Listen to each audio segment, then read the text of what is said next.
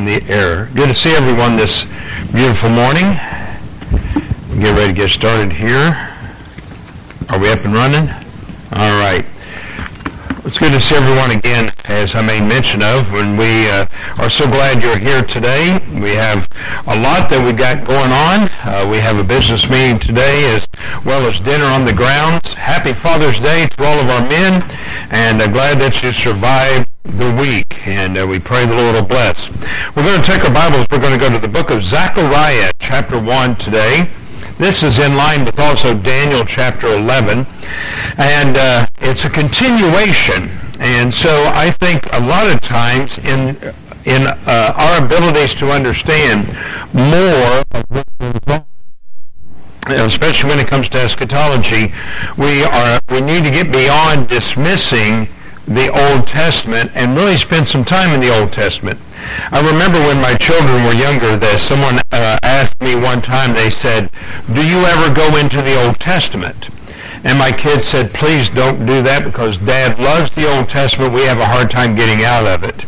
And the reality is, is that the Old Testament defines and clarifies everything that we understand in the New Testament. Don't, don't think that the Lord did away with the Old Testament, but he fulfilled it and it gave us the opportunity to understand it more we want to go to verse 1, and I'll show you why I classify it as a continuation and in Zechariah chapter 1, verse 1, it says, In the eighth month, in the second year of Darius, came the word of the Lord unto Zechariah, the son of Berechiah, the son of Iddo, the prophet, saying, The Lord hath been sore displeased with your fathers. Therefore say unto them, Thus saith the Lord of hosts, Turn ye unto me, saith the Lord of hosts, and I will turn unto you, saith the Lord of hosts. Be not as your fathers, unto whom the former prophets have cried, saying, Thus saith the Lord of hosts, Turn ye now from your evil ways and from your evil doings. But they did not hear, nor hearken unto me, saith the Lord. Your fathers, where are and the prophets, do they live forever? But my word and my statutes, which I command my servants, the prophets, did they not take hold of your fathers? And they returned and said, Like unto the Lord of hosts, the thought to do unto us according to our ways and according to our doings, so hath he dealt with us. Upon the four and twentieth day of the eleventh month, which is the month Sebat, and the second year of Darius, came the word of the Lord unto Zechariah the son of Berechiah, the son of Iddo, the prophet, saying, I saw by night, and behold, a man riding upon a red horse, and he stood among the myrtle trees that were in the bottom, and behind him were red horses speckled and white. All right, I want us to begin today by taking a look at Zechariah, and as I stated, it is a continuation of the book of Daniel. What is interesting is that when we begin our studies, especially of prophecy, uh, we a lot of times classify the, uh, the division of Old Testament prophets by being major or minor prophets. Now what's interesting, Zechariah has more chapters than the book of Daniel, but Daniel is classified as a major prophet, while Zechariah is classified as a minor prophet. Yet the two of them, it's hard to distinguish what we have. As I made mention of, this is a continuation because of what we read in verse 1. Remember this is that Daniel passed after, we no longer have anything after the first year of Darius's reign. And here we have the second year of Darius's reign, which is where we're going to pick up with Zechariah. Now, I want us to spend some time here today as we make our studies, and I pray the Lord will continue to bless. But let's go to him in prayer as we begin our days today. Father, again, I want to thank you for your blessings and the opportunity to stand before the congregation today. While we have so many things that we do want to remember, we do ask you, Father, to give us the blessing and understanding of the things that you are about to impart and that the wisdom that you give to us as well.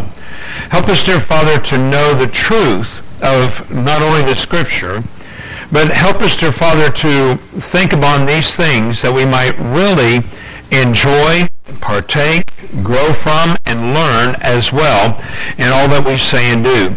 Help us, dear Father, to be students of your word. Lord, I know this is that I can spend hours upon your word And yet, Father, I will seek out someone else to try to explain things to me and how precious your word is such that this should be the defining book of my library, of my life, of everything that I do, that I might understand the meaning of the words, so that anytime anyone has any questions, they might be able to ask me, and I will be able to continue on with the, the course of what has been given. So guide and bless, Lord, and help us to understand all things, for it's in Christ we pray. Amen. So as I begin to take a look at this particular book, I really think that there's a lot that is in the book of Zechariah. Not only that it brings the action of what we see in the book of Daniel to life, but it also leads into the book of Revelation. Now let me show you what I mean by that. Let's go to the Revelation and let's go to chapter 6. Revelation chapter 6. And notice that in chapter 6 there is a defining moment that I want us to be able to see from the book of Zechariah. Now, understand this is that we have four images of the horse, of a rider on the uh, horses, and I want us to see what we have. In verse 1, And I saw when the Lamb opened one of the seals, and I heard as it were the noise of thunder, come and see. And I saw, and behold, and a crown was given unto him, and he went forth conquering and to conquer. And when he had opened the second seal, I heard the second beast say, Come and see. And there went out another horse that was red. Remember this is that we just closed the book of Zechariah, and there was the red horse that was made mention. And power was given unto him that sat thereon to take peace from the earth. And again, this is what we're going to be looking at and that there should kill one another, and that there should be given him a sword. Now, again, I want us to remember that what we're seeing here in the book of Zechariah is a defining that is going to be occurring between the book of Daniel, chapter 11, and Revelation chapter 6. So let's go back over now, if you will, to Daniel. And understand this, is that if you read Daniel chapter 11, unless you are devoted to really studying Daniel chapter 11, you're going to be lost. And the reason I say that is that there are so many people that are taking Daniel chapter 11 and they're really trying to bring in their ideas into place. Now, I don't want to do that. Uh, really, what I want to do is to help us understand the fullness of what we're reading. Now, look at verse 1 of Daniel chapter 11. Also in the first year of Darius the Mede. now, understand this. is what I was talking about. We know that Daniel, after Darius' first year, we no longer going to hear that much about Daniel. But notice again that this is a continuation in the book of Zechariah because it goes into the second year of Daniel, uh, of Darius the Mede. Now notice what it says. Again, also in the first year of Darius the Mede, even I stood to confirm and to strengthen him. And now will I show thee the truth. Behold, there shall stand up yet three kings in Persia, and the fourth shall be far richer than they all, and by his strength through his riches he shall stir up against the, the realm of Grecia. Now, I don't know why we've got a blank screen. Can we see if we can go ahead and let's see if that first one will come up. Um, it, there we go. Let's back up now, if you will, to uh, to the yellow one. There we go. Now, I want us to think about this. When Daniel first started, he was in the Babylonian Empire. Now, if you take a look at it, many times we fail to remember that the empires that we see kept growing with each conquering king. Now, when we take a look at the Babylonian Empire, notice it went over and towards Turkey. It was in Iraq. It went to Syria, Jordan, Israel, Egypt, and all the way over to what we now know as present-day Iran. That was the beginning of the Babylonian kingdom. But it's amazing to me that when you study these kingdoms, how closely related they really are to what we see today. Now, understand this. There's no argument that there are still some other kingdoms that are developing. We have, we don't know anything about the United States. We really don't know anything that's going on around Northern Europe. We do know that the Germans, which were called the Hun, uh, was having their place, but those were a people that were still in place. We know little of uh, what we would call of Asia today, China, Japan, though there were many kingdoms that were starting to come out in those areas as well. But the focus of God is always going to be here. And here's the reason why. I really believe that when God created he, he created the land in this area, but particularly after the flood of Noah, the people moved back into this area. And so the focus has always been in two places. Number one, Babylon, and, the, and again also Jerusalem. Now, this would be constitute Israel. This whole area is called the Fertile Crescent. So all they're trying to now say that man originated down into Africa. We don't know where man originated. Uh, please understand this. I mean, a lot of times, and I love what Brother Ken Ham said one time. We call this Euphrates River, and if you'll notice, the Tigris is also referred to as uh, Hiddekel, which are rivers that are made mention of in the book of Genesis, as, you know, one that we have the gold and things like that. But after the flood, there was this great separation. And so we had the, uh, the cavity of the earth as we see it today, the land masses and the, the separation, all that happened. So we don't know exactly where man started from, but we do know this. God has focused upon that Fertile Crescent. And it's interesting, now think about this. How much attention does Huntington get globally? Not a lot. But how much attention does Jerusalem get globally? Do you realize the population of Jerusalem is less than Huntington? It truly is. It is only about 100,000 people, the last count, and that's talking about visitors, that's talking about both uh, the Palestinians, if you will, and the Jews that have now arrived in this area. When we talk about all of Israel, we're talking about this landmass, but reality is, is that there's not a lot of attention that should be paid to Jerusalem, and yet it is the focal point, biblically speaking. And let's put it this way, there is also the demand that we focus upon it. Now, the next one that we see is the Mede-Persian Empire. So if you'll go over there, Brother Joe, I'll show you what I'm talking about. With the Mede-Persian Empire, this is the Mede-Persians. Now you notice that you, you can actually see, and the reason I come over here, it's easier for me to transgress and egress over as well. Here was the part of the Babylonian Empire. It went over to this area, and went right into here, but this was the Babylonian Empire. With the Assyrian or the Mede-Persian Empire, notice it's now breaching into Greece. It's going on into Egypt, and it's now going all the way over to present-day India. So all of this is the, the total encompassment that we see with the Mede-Persian Empire. Now this empire lasted, uh, it's oftentimes called the Medo-Persian, or we call it the Mede-Persian, and it would last a, a good 300 years. That's the one thing that we are not shown in the scriptures, how many years each one of these are going to occur. Daniel is long gone. Please understand this. Daniel has already passed away, and he's long gone. This is going to be during the years of silence that this will extend into. So the 400 years that we know nothing about the overall history except for what prophecy tells us, all of this is going to occur. Well, notice it said that three kings were going to arise. Now, basically, in those kings, they came in. Each king expanded himself. They became stronger and mightier and wealthier. Now, understand this. There's a lot of wealth that occurs into this area.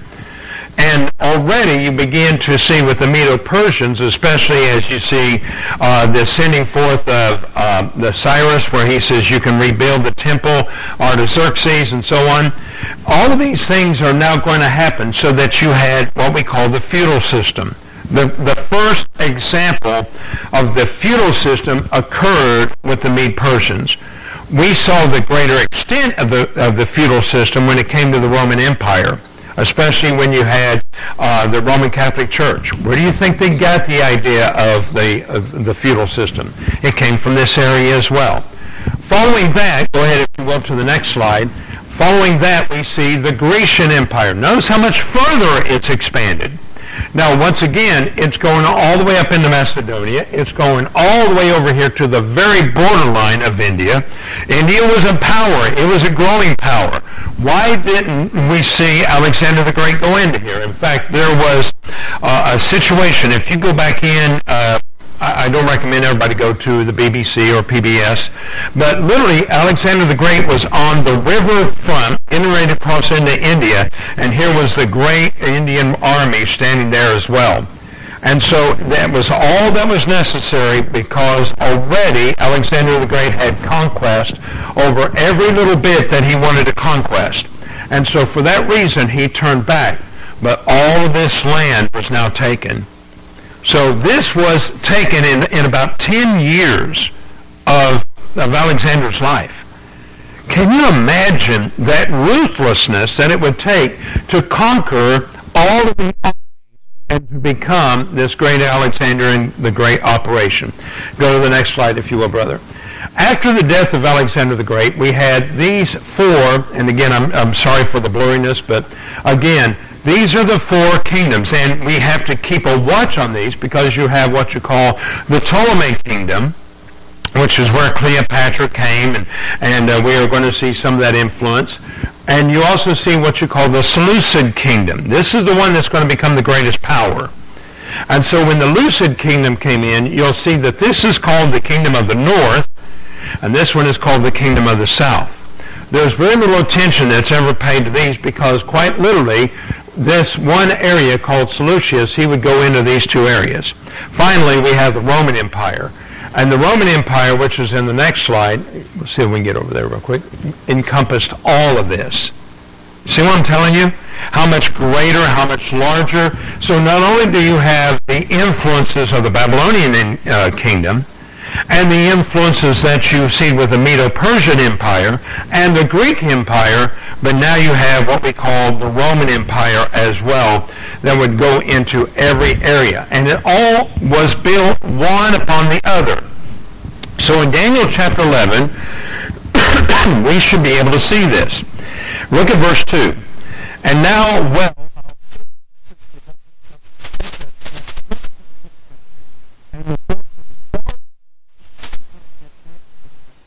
if you will, uh, the Greece lands.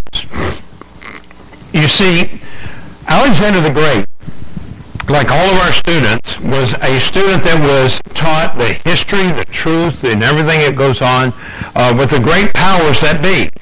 Uh, how many of us have ever seen the movie 300 or, or things of that nature? Which uh, it goes into the, the great stand, and I'm talking. I love the older black and white movies because they seem to really give you more significance of what goes on. But because of the narrowness of the past, because they were able to withstand a much greater army, you know, 300 men literally gave their lives to protect what they would call the northern part of uh, Greece. But further down the road, we begin to see even more of a challenge that occurred. And so after you begin to see a, a, more ruthlessness and more greed and more things of this nature, and whenever you have this situation, that's what's going to occur. And look at verse 3. And a mighty king shall stand up and shall rule with great dominion and do according to his will. And when he shall stand up, his kingdom shall be broken and shall be divided toward the north, the four winds of heaven, and not his prosperity, nor according to his dominion, which he ruled for his kingdom, shall be plucked up, even for others beside those. So once again, after the four primary kings of the Medo-Persian Empire will be the one that stood up. This is speaking of Alexander the Great, and from Alexander the Great would be a breakdown of the, the individuals that would occur as well. Now, please understand this. There were so many things that I would recommend everyone become a Bible student. When you go back to the book of Ezra, this was at the beginning of the Medo-Persian Empire. And so when the decree was given to Ezra, you go build the temple. You go ahead. You have the right. You go build the temple. So when that came forth, he went willingly, he went with a great desire of heart, and he rebuilt the temple. Now, mind you, there was some requirements to finish it up during the days of Nehemiah. But later on, we see that Nehemiah rose upon the scene. And when Nehemiah came upon the scene, the same thing had occurred. Most people don't realize that uh, Ahasuerus and Esther was on the scene. There's no mistake of the order of the Old Testament because the order of the Old Testament helps us to understand not only after the kings and the separation and the fall into the Babylonian Empire, but the restoration is found in Ezra, Nehemiah, and Esther. And so you find all of these things that are there. I would highly recommend that we become biblical students so that we can understand not only the history, but what the people went through. You know, one of the areas that I look at, and, and I want us to think about this from our own point of view, because quite literally, when it comes to history, we should divide ourselves to understand it all. But during the time that we are living, we are existing not because of our forefathers, but because of who we are today. Now let me let that sink in a minute. We are existing not because of our forefathers, but who we are today. Now I understand that there's a lot more age that is involved with this, including yours truly. But the thing is, as I grow older, I have a greater desire for the things of God.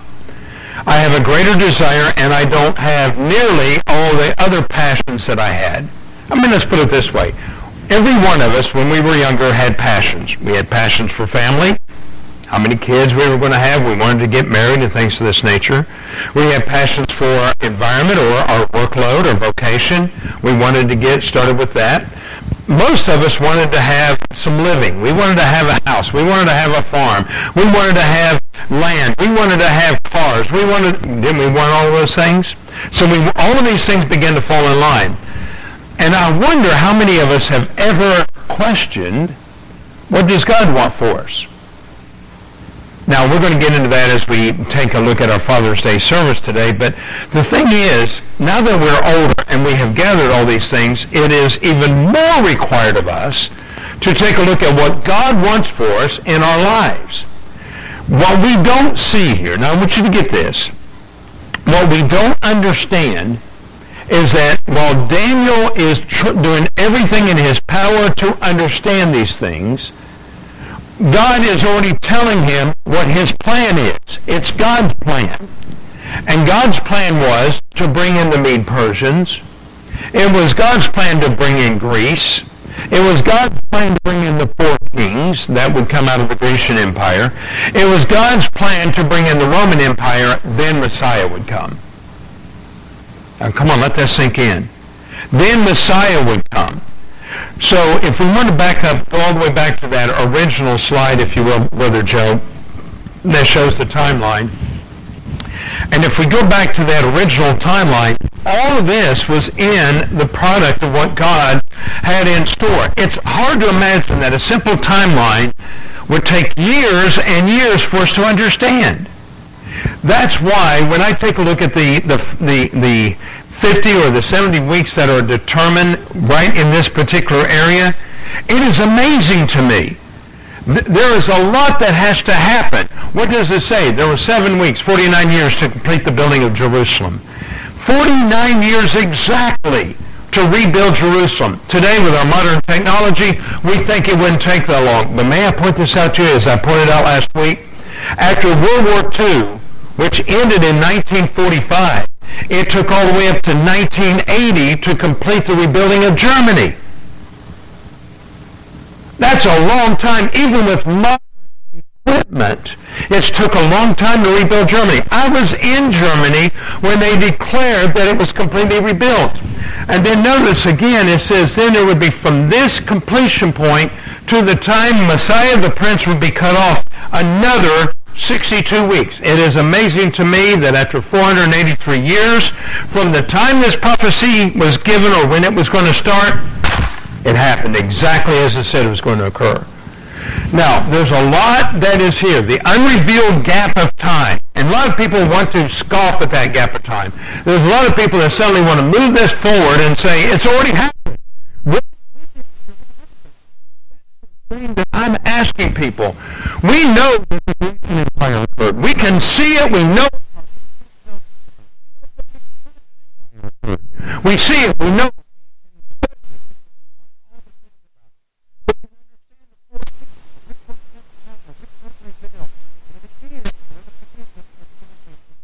Kingdom of the north and the kingdom of the south. There, those are all put into place in Daniel chapter 11. We see all about it. But where Antichrist come into place? When did we see the last ruler come into place? Reality is, there's a lot of people that they're trying to understand the Antichrist, but they're not understanding the Christ. Now, I like what one man said. I'm not looking for the Antichrist. I'm looking for the Christ. I'm looking for the coming of the Lord. I too am coming for the looking for the, the coming of the Lord. I hope and pray crazy, but I want the Lord to come back even today. Why? Because I'm ready to go home. That doesn't mean that it'll be any easier upon this earth. Why we study Antichrist is that we might be able to teach it to others who do not know Jesus Christ as their Lord and Savior. There was one person that talked to me and they said that their own son had gone through uh, some real difficulty because the teacher said, oh, you don't want to be living, you don't want to be around when the Antichrist comes. We don't have that choice. We don't have that choice. We, if we truly believe in that salvation belongs to the Lord, if we really believe that, then we, we know this and we trust that the Lord is going to save whom he will save, then the Lord shall appear. Now that's, that can be kind of scary.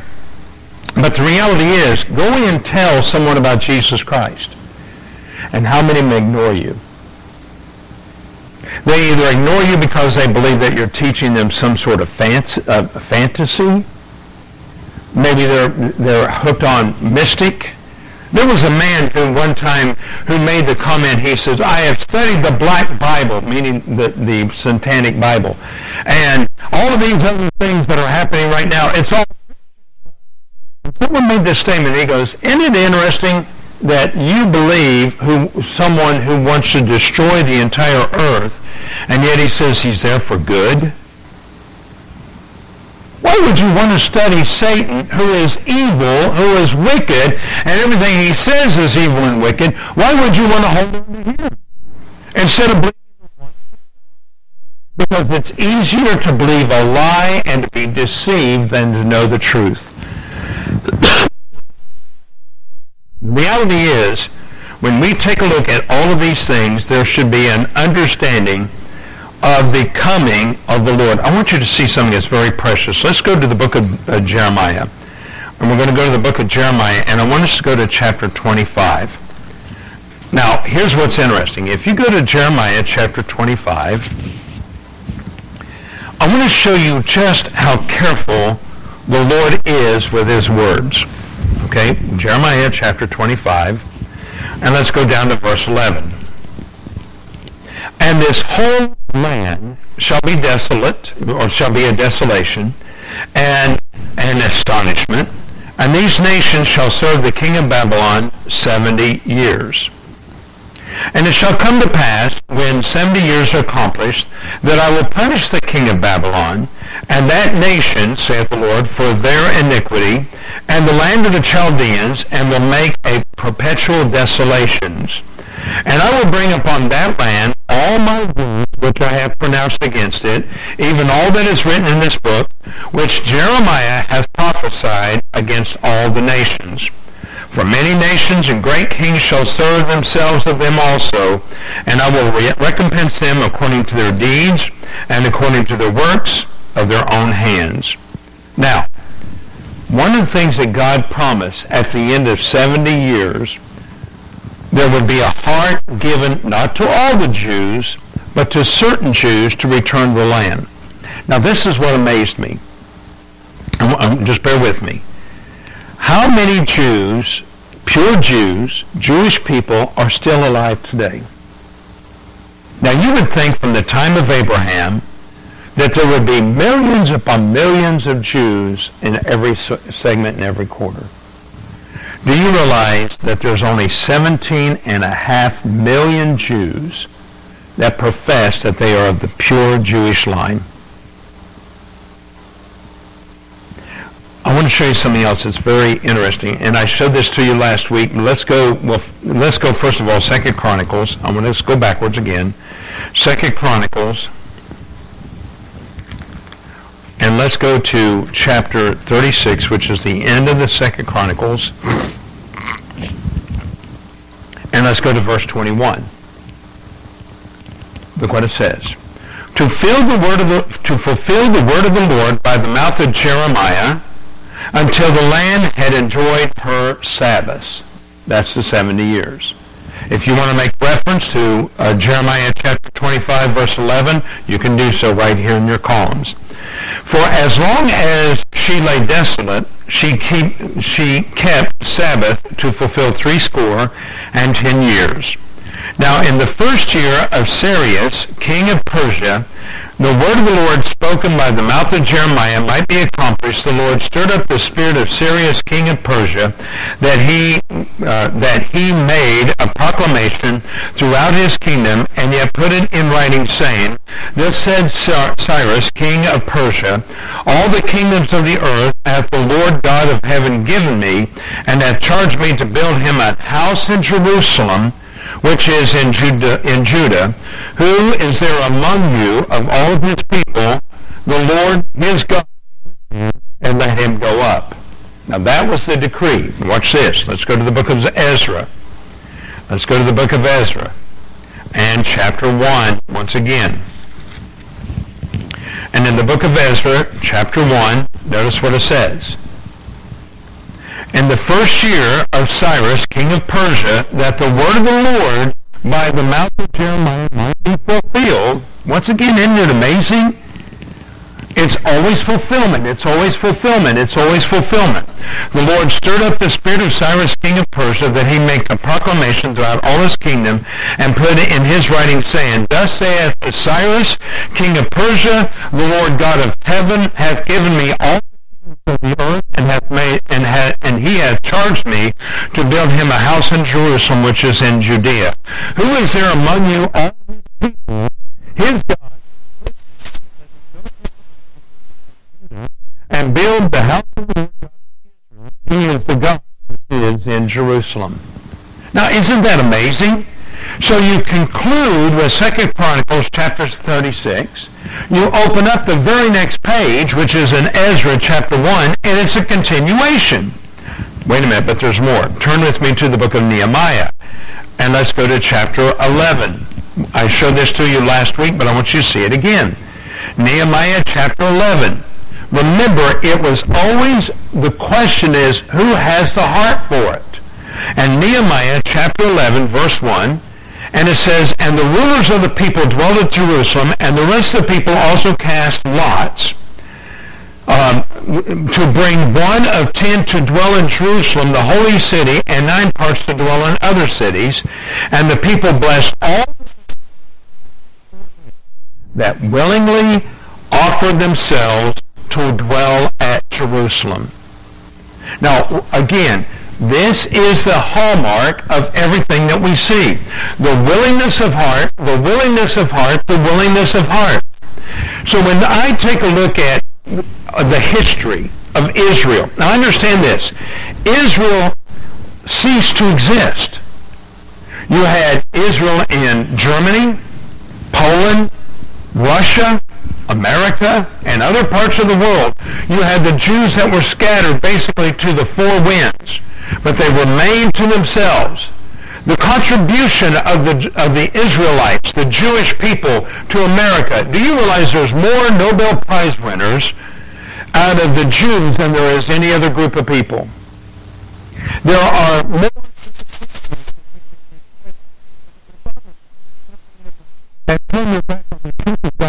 I understand that. And there, again, it's those that call themselves Jews that are not Jews at all. But the reality is, is we see this each and every day.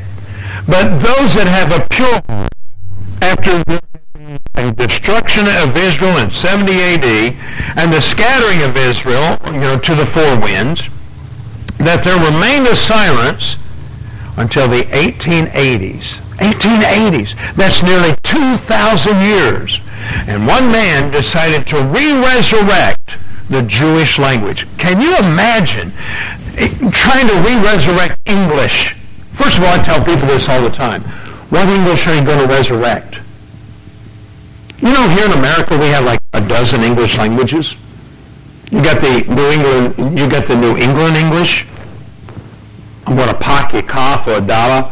All right. You have the Southern English, which uh, this is no joke. Many years ago, I lived in uh, up around Panama City, Florida, and I needed a hammer. And everyone knows what a hammer is, right? I went to my neighbor who lived behind. He was 80 years of age. And I said, excuse me, sir, can I borrow a hammer? He said, "What's son? I said, can I borrow a hammer? I, man, I'm thinking, you know, did I speak a foreign language or something like that? He goes, I, I don't understand a word you're saying. And I thought to myself for a second, I said, do you have a hammer? He said, well, yes, I have a hammer. What do you want? Hammer, claw, hammer, sledgehammer. You tell me, I got a hammer. And it was all in the pronunciation. One word. Then we have the, the Midwest language. You know, I've had people look at me and they said, what's that? I said, that's five. No, that's five. I thought I said five. No, it's because the slang, and we could go to gnarly dude all the way out in California, and it's totally different. We also have the Hawaiian language. We have the Alaskan language.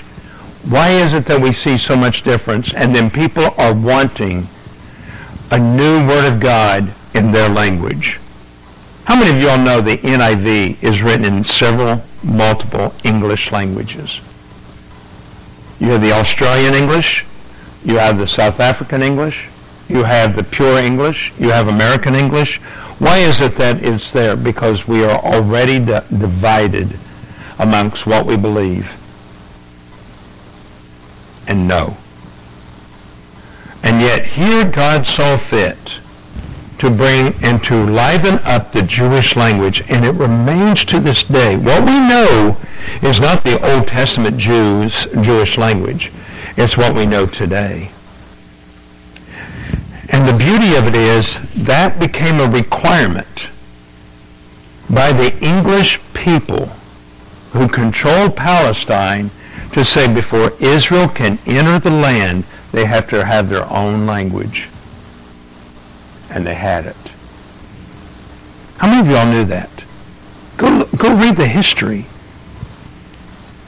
But I love what one person said, we'll conclude with this. One of the things they stated that was so clear to me was that they said, the reason we study prophecy now is to prove the prophecy of Christ then. Boy, I love that, don't you? When we read the prophecies that are in Daniel 11, that are in Revelation, that are in Zechariah, and throughout the Old Testament. When we read that, do you realize it's to prove that Jesus is true? And because he fulfilled all the prophecies concerning himself, we have confidence in what he says about things to come. Amen. Isn't that great? That is so good. All right, we're going to be dismissed in a final word of prayer. Lord, thank you again for your mercies and your truth. Go with us now, we pray thee in Jesus' name. Amen. We're dismissed.